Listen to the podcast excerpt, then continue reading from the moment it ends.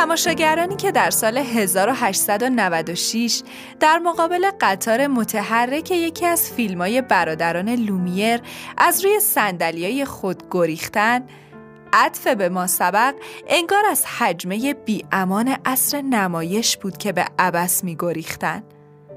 اینکه اونا به اون چه به چشم خودشون می‌دیدن اعتماد کردن دستمایه تمسخر عذاب در اومد. دستاورد تصاویر متحرک ارائه طرحواره ای از واقعیت بود اما طرحواره ای که در اون جهانی که ما می‌دیدیم قادر به تماشای ما نبود دقیقا عکس وضعیتی که ساحت طبیعت و مابد و طبیعه قرنها در اون به سر می بردن. تا سال 1953 حتی وقتی خونوادم برای تماشای مراسم تاجگذاری ملکه الیزابت دوم پای شبکه بی بی سی نشستن مادر مادر بزرگم که تلویزیون براش تازگی داشت حین عبور کالسکه ملکه در نمایشگر کوچک تلویزیون دستمال گردنش رو برای اون تکون می‌داد. اگه نمایشی شدن رو به رشد فرهنگ رسانه موجب تضعیف باور به جهان ارواح شده باشه رواج گسترده تکنولوژی ویدئو به زوال اون شتاب بخشیده.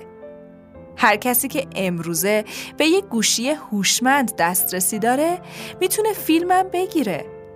دوربینای مداربسته همه اون هیچی رو که انگار همیشه در خیابونای خلوت شب در جریانه چارچشمی زیر نظر دارن قبل ترا دوربینای ویدئو معمولا برای اتفاقات شاخص یک زندگی مثل عروسیا، سالگردا و تولدا کرایه می‌شد.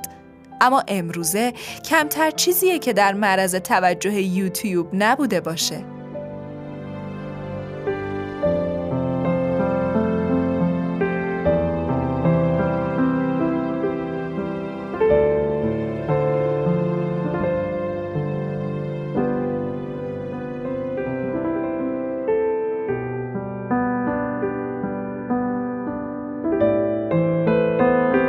در دوره اوج ماجراهای جن و پری برگ برنده از آن عکس یا فیلمی بود که فلان جلوه رو نمایش می‌داد. دیگه اما نباید هیچ مانع فنی در برابر خلق چنین چیزی وجود داشته باشه و با این حال همه اونچه که پیداست لکه سفید عجیبیه که می‌تونسته به سادگی یه لکه روی صفحه نمایش باشه ارمغانی که این عوامل تعدیل کننده برای جامعه پست مدرن داشته شکاکیتی از نوع اشتباهه. مسلما بخش اعظمی از شک اقلانی با افت علاقه به امور عجیب و غریب همراهه و انگیزش اولا از همین عوامل فرهنگی و ثانیا از عوامل تکنولوژیک تأمین میشه. اما در این حال اساس همین شک تردید فزاینده‌ایه که افراد از طریق اون همه چیزو سبک سنگین می‌کنن تخفیفای سوپرمارکتی که ظاهرا مشروبات رو به نصف قیمت میفروشن یا کرمای جوون کننده همه کذب محضن وعده وعیدای نامزدا در مواقع انتخابات به چرندیات تبلیغاتی شرکت های روابط عمومی شباهت دارند. و طرز نفوذ اینجور چیزا به گوشه کنار شاکله کلی فرهنگ بذر نوعی شکاکیت همگیر و محتاطانه رو پراکنده بارسترین نمونه کنونیش احتمالا موضوع تغییر اقلیم باشه اما چنین شکاکیتی در مزرترین حالتش به گونه دلزدگی از باور به رنج دیگران می انجامه.